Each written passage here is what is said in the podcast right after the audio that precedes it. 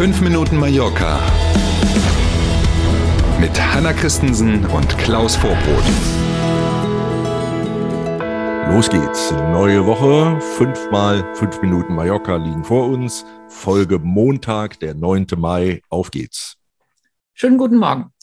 Die Zahl der Kreuzfahrtschiffe im Hafen von Palma bleibt ein umstrittenes Thema und damit offenbar auch ein Dauerbrenner-Thema bei uns in diesem Insel-Podcast hier heute. Wir haben ja in der letzten Woche schon drüber gesprochen, wird mhm. ja wieder das größte Kreuzfahrtschiff der Welt, die Wonder of the Seas in Palma erwartet. Und Kritiker hatten, auch darüber haben wir schon gesprochen, für heute Protestaktionen angekündigt. Schauen wir mal, was im Laufe des Tages passiert. Unterdessen haben kurz vor dem Wochenende die Balearenregierung, Vertreter der, des Dachverbandes der Kreuzfahrtanbieter und wichtige Anbieter selbst die Vereinbarung unterschrieben, die ja schon im Dezember ausgehandelt worden war. Wir haben darüber ja auch schon gesprochen. Demnach dürfen maximal drei Kreuzfahrtschiffe pro Tag im Hafen von Palma liegen und nur eins dieser drei Schiffe darf mehr als 5000 Packs äh, transportieren, also Platz haben für mehr als 5000 Passagiere.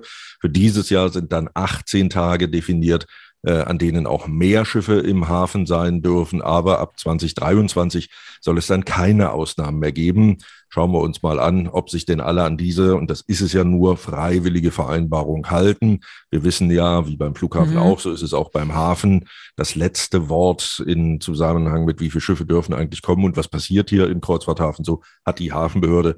Die wiederum hängt ja nicht mhm. an der Balearenregierung, sondern eben an der Zentralregierung in Madrid.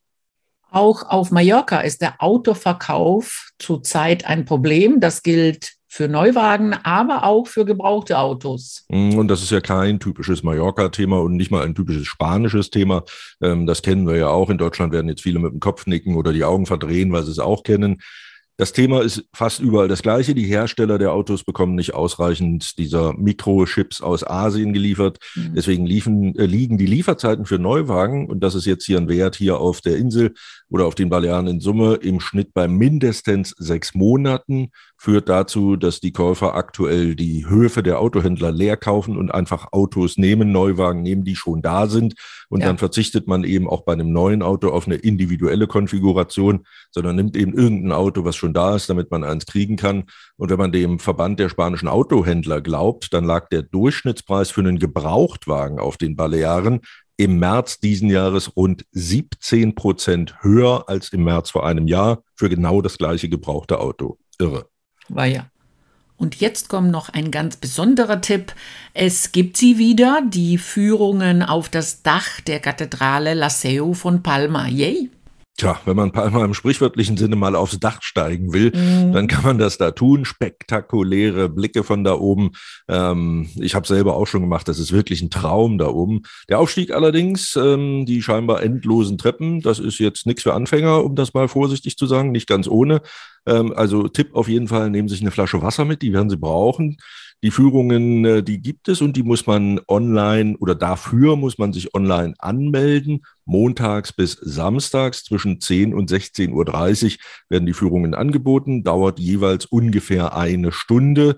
Online anmelden, den Link dazu finden Sie in der Beschreibung zu unserem Podcast von heute auf unserer Homepage.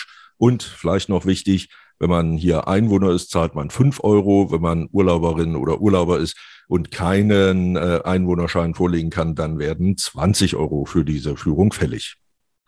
Und wir sind beim Wetter. Mal schauen, ob es hält für den Ausflug auf das Dach der Kathedrale. Diese Woche startet sonnig und fast wolkenlos bei Temperaturen zwischen 24 und 26 Grad. Oh, traumhaft schön. Und da denken Sie dran, außer der Flasche Wasser, wenn Sie auf die Kathedrale klettern, Sonnencreme ist auch noch so ein Thema. Nicht vergessen genau. da oben. In diesem Sinne, einen guten Start in die neue Woche, schönen Montag. Wir sind morgen früh wieder da. Bis dahin. Danke für das Zuhören heute. Bis morgen um sieben. Tschüss.